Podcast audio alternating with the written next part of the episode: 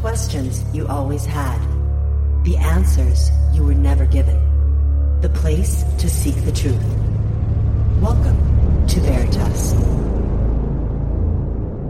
Tonight, we continue with someone who shares our passion for the truth. His motto is one of my favorites believe is the enemy of knowing. On this program, we don't want to believe, we want to know. Because believe is also the enemy of truth. Most people think that what they believe about the nature of reality and what they know about reality are one and the same thing. But this is incorrect. There is a fundamental difference between believing something and knowing something. Beliefs, such as religious theology or scientific theories, are invariably arrived at through a process of logical deduction and or are taught to people by their peers, mentors, and society, whereas knowing something is always arrived at through personal experience. We know we are physically alive in this realm, not because we believe it based on some theory taught to us by our peers or because we have deduced it, but rather because we are personally experiencing it. The experience of living itself provides us with the ultimate, albeit personal, proof that we are physically alive in this realm, and as such transcends the need for either belief or logic. You are listening to Veritas. If this is your first time, welcome home. To listen to tonight's full interview and all of our material, join the Veritas family and click on the subscribe button at veritasradio.com. You can make your purchase with a credit card, PayPal, cash, check, money order, and even cryptocurrency. We are now accepting Bitcoin, Litecoin, and Ethereum. Don't forget to visit the Veritas store for focused life force energy, MMS, CBD pure hemp oil, Divinia water, pure organic sulfur, flash drives with all our Sanitas and Veritas seasons, and other great products. And if you want to get in touch with Mel, want to be a guest on this radio program, have a guest suggestion, or have feedback, just click on the contact button of our website at veritasradio.com. And if you're listening on YouTube, like, subscribe, and share it. And click the bell to be notified when new interviews are available. And now, here's your host, Mel Fabregas. And to discuss belief versus knowledge and a full spectrum parapolitical discussion, tonight's special guest is a veteran of this program, Crow 777. Crow is the host of a popular weekly podcast, Crrow777radio.com. That's spelled C R R O W 777radio.com. He hosts his own website and a YouTube channel with hundreds of videos featuring both his podcast and astrophotography work. Crow is perhaps best known for his intriguing capture in 2012 of what's been popularly called the lunar wave. And we have a more comprehensive bio on our website. I just found out that he's also featured on the movie Shoot the Moon, which has gained national acclaim. And you can watch it on Vimeo on demand. Hello, Crow, and welcome back to Veritas. How are you? Hey, I'm good. Thanks so much for having me back, Mel. Good, good to see you again. It's been quite a while. Always a pleasure. Always a pleasure. I can't believe it's been two years. I mean, I follow your work and you follow mine, and it's great to to share war stories. And before we begin, just before we started, we just started discussing what's been happening to you, to me, and to many of our peers out there with this censorship that does not stop. And it's let's hope, let's hope, but apparently it's going to get worse. What have you experienced in the last year? Have you experienced what I've experienced myself? Well, for me, um, I you know, if you go to my website, crrow777radio.com, the about page, I wrote that in 2013. I have a degree in internet technology, and I was reasonably sure where this was all going to go. Everybody's familiar with um, all the things online that are given to you, and then when they get popular, then you got to pay for them all of a sudden. And I understood that once the big players took control of the information systems, that we were going to be censored more and more and more. And uh, in 2017, in the fall, they deleted my YouTube channel. And the result of that, it came back three weeks later. We think maybe because so many people complain, but we're not sure because nobody tells you anything. They just do what they want.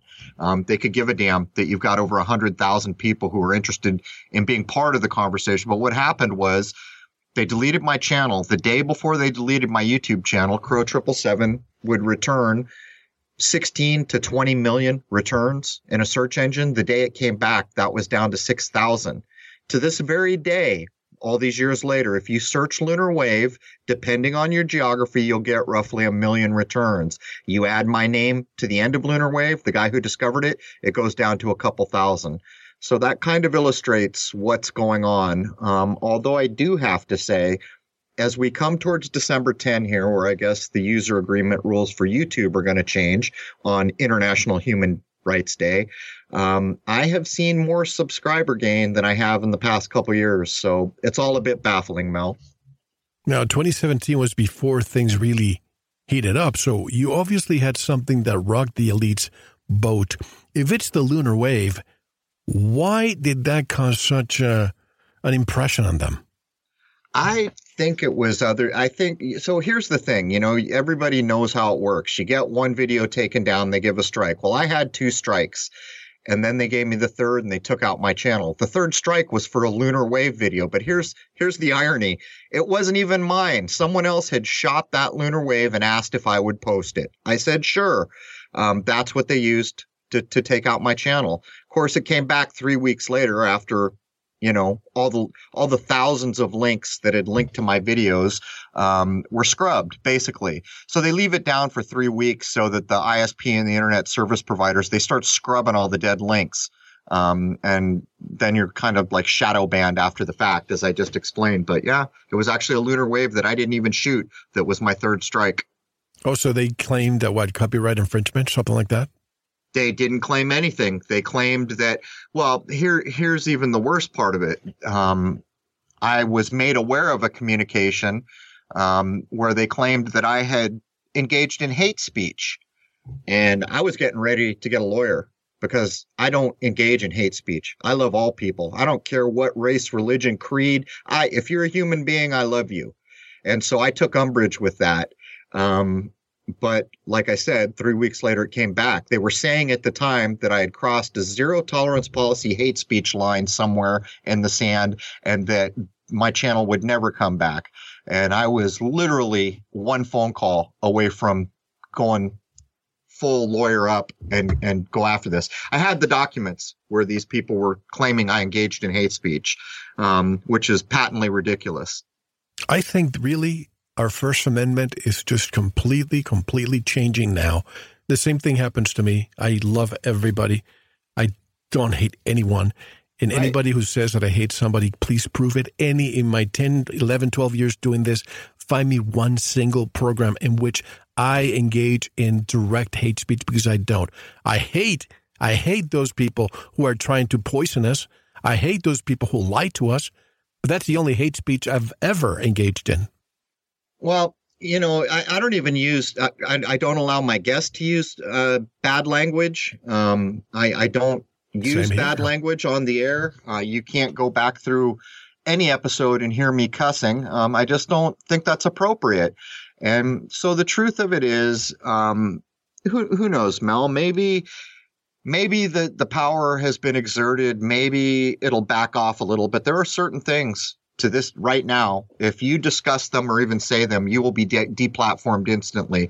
And I can't even tell you what those things are because I'm a guest on your channel and I don't want to endanger you. Um, you know, here's the thing, man. To to have come to a point in the 21st century where people have been given a public forum like social media where they've put thousands of hours for me many thousands of hours in video production, filming the video through my telescope, building an audience, talking to the audience, to have that wiped out so nonchalantly, it's like you've fallen down a rabbit hole. But what most people don't realize is that everything you've ever heard in the way of a law that protects free speech is about the government. Your government can't infringe on free speech, freedom of expression, these types of ideas. And so Google or YouTube or any social media platform is not the government. And what makes it even worse is there are plenty of court cases people can look up where private corporations are allowed to abridge your free speech. As an example, if you go to work and you're talking about something at your employer's business that he doesn't like, he has every right to tell you you can't say that here and abridge your free speech. That's been tested in court. So the problem becomes here is that the new public forum is online. And so all these old ideas of free speech that had to do with the government. The public forum has moved away under the aegises of corporations. So I guess we're in a time where all this has to shake out now. The technocracy. That's what we have now because, you know, who, it, Paul, I forgot the acronym, but we have Facebook, Apple, Google. I mean, they're pretty much uh, Amazon. They, they're ruling the internet. They're ruling the, the, the new digital world. Yeah, we just heard that uh, Russia has announced it's building its own internet, and everyone can figure out why.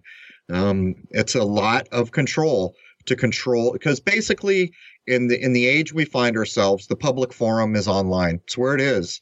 You don't have the city center or the town center is not the public forum if it ever was. Now it's social media. Now it's texts. Now it's emails. Now it's your you know your platforms that you use for social interaction, and um, it's it's going to be it, it has been a rough ride for some of us. But here's the thing: if you conduct yourself appropriately. You don't say bad things. You don't pick on people. You don't, you know, you don't say things that you wouldn't say to your mother's face. Then you've got a leg to stand on, which is how I've conducted myself. Um, unfortunately, we know darn well as December rolls in, if you mention certain things, uh, the new user agreement tells you flat out you will be deplatformed instantly. And yes, you know, there are private institutions and they can do all they want. And yes, that's probably in the fine print that we all read. The people who say, Facebook, and you probably see this, Facebook, you're not authorized to use my images. Come on now. Did you expect they were going to get a free platform to share with their family and friends and they were not going to use that? Just like Gmail. Who in the but world it's, it's, would be thinking that you're going to get a free email account somebody's out there, an AI just like YouTube. Every time you upload your videos, or I do, I know they check every single word with their AI and yep. even one word. I've done experiments where I put one word in a one hour video and they immediately demonetize it or they just completely don't allow it. And then I do it again by putting white noise on that word and it's allowed. So it's very sophisticated, Crow. But here's the thing it's not free, Mel. It was never free. And here's one of the proofs. In 1999, I think it was the CEO of Sun Microsystems informed the world that there was no longer any privacy. And very few people heard it, but the ones that did laughed. They didn't believe that, but he was telling the truth. You see, what they get in return for you using their products for what you call free is all your data. Data mining, right? Data, data mining. And what people fail to recognize is cash is not king. Gold is not king. Silver is not king. What is king in the age we currently exist is human data collection. So to to even suppose that Gmail is free, it is not. You are giving away everything. Uh, your cell phone, your cell phone is the it, you remember all the spy movies you used to see where people wanted to be bug people and track people every person listening right now that carries a smartphone you've bugged yourself not only have you bugged yourself you've gpsed yourself not only have you gpsed yourself you've shown everyone you know everyone you've ever known every place you've ever worked everything everyone in your family every phone number you know every email you've ever used all of it and that, when data mined, gives somebody a time machine. Because with all the data that is collected every day in this world, it could be considered an infinite data set. And since an infinite data set occurs every day and there's more on the way tomorrow, very few people understand that that gives whoever controls these mega data collections the ability to see into the future. They can predict future events to a 98 or a 99% certainty. Um, and that's only part of it. If, for people who are interested in this, go look up Wisdom of the Crowd and go look up the law of large numbers. These are now prehistoric ideas, but they demonstrate what we're talking about. The large of law, the, the law of large numbers is how Vegas ran for all these years with wisdom of the crowd. Wisdom of the crowd is the idea where you go to the county fair and there's that big mason jar full of gumballs and everyone's going to guess. And the person who guesses the closest to the right number of gumballs wins something. Well, years and years and decades and a century ago, someone realized that when a hundred people had guessed at all those thousands of gumballs and you averaged all the guesses, you'd be roughly within 10%. By the time you got up to hundreds of thousands of guesses, you were on the money. That's hundreds of thousands of guesses. Now make it an infinite data set. You can see where this goes. Not only that, but the other day I posted on Facebook that Facebook, I posted on Facebook about Facebook, pardon the pun, but they are actually using your camera. If folks, if you're listening, every time you scroll, they look at, they take video of your face expression to gauge what your emotions are. And that way, talk about taking data mining to the next level. If they present you with ads or pictures, they know. I mean, look at China, the Sesame social score there. Now they're taking it a step further too. They're actually looking at people's faces to pre crime, just like the movie. What was the name of the movie? Steven, Steven Spielberg's movie. The, the Minority Report. The Minority Report. That has to come here in the United States in the future. If we have all these companies, I guarantee you folks, all these people who are coming here to get their PhDs in IT and they're going to India and they're going back to China, that information is the birthplace of all this is right here. And China is the beta test. Once they get it going there, it's only a matter of time before they break. They it, it comes here, Crow. That they are they already have. Jason and I just did two huge episodes on artificial intelligence. Um, I read the, the first two books to be published in the modern era on this. One called The Age of Surveillance Capitalism. You can barely lift that book, it's so big. The other one's called The Big Nine.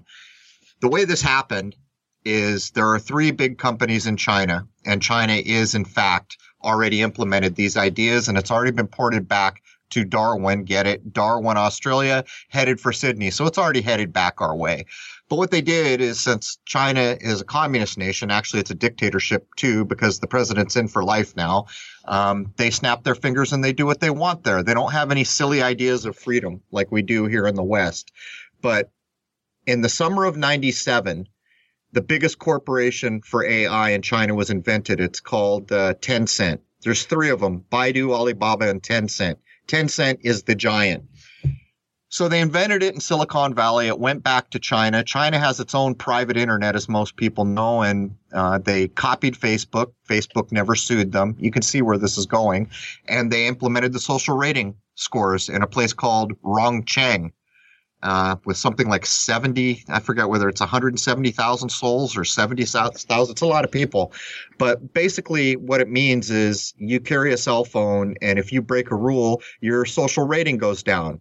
And if your social rating goes down, then the, the amount to take a loan out goes up or your ability to rent an apartment goes away. All these things is dictated by whatever your phone tells you regarding your social rating. That's what's been ported back to Australia right now. But here's here's the funny thing.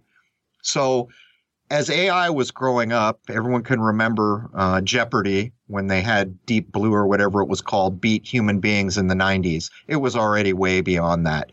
In China, they had problems with facial recognition because genetically those people are very similar, a lot of them. Same eye color, face shape, hair color, um, similar haircuts in a lot of places. So they couldn't figure out how to train the AI to do facial recognition. So here's what they did first off, they realized that if they could look at micro expressions, like when someone smiles, that would help. And secondarily, they realized that when human beings were in the input chain teaching the AI, it hindered the AI. So they gave the AI complete freedom to teach itself and permission to create more AI to solve individual problems. They then put up kiosks all around the city and told the Chinese citizens, if you smile into this camera, we'll pay some of your bills this month. The AI figured out how to do facial recognition in China in less than 72 hours. That's incredible. And speaking of China, I spent time in Hong Kong in 1996, a year before the 150 year lease ended and it went back to China from Great Britain. And I always wondered how long it would take before China rescinded allowing Hong Kong to exist the way it was. And that's what we're seeing today. I'm not sure if you've seen the, the images of students and protesters, Crow, yeah. being yeah. loaded into trains and who knows where they're going. And if you follow the Falun Gong and what's happening to them and the organ harvesting and organ, organ tourism, have you followed that too? Um, I don't watch the news anymore. And by the way, none of my devices have cameras on them. And by the way, my ancient smartphone will soon be a clamshell. Uh, I'm not playing this game. I, I wake up in the morning and I ask myself a simple question Does a human being have the right?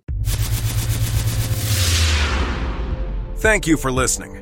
To unlock the full two hour interview, including video formats, downloads, transcripts, exclusive articles, and more, subscribe to Veritas Plus now. Gain access to our entire archive dating back to 2008. Just click subscribe at veritasradio.com. Because you don't want to believe, you want to know. Subscribe now. To listen to the rest and all of our exclusive material, proceed to the Veritas Plus member section or join the Veritas Plus family by subscribing. Click on the subscribe button at veritasradio.com. Don't forget to visit the Veritas store for focused life force energy. Get a 15 day free trial today with no credit card required. And if you want to get in touch with Mel, want to be a guest on this radio program, have a guest suggestion, or have feedback, just click on the contact button on our website at veritasradio.com. Now, proceed to the Veritas Plus member section or subscribe to listen to the rest of the interview. You don't want to miss it. Because you don't want to believe, you want to know.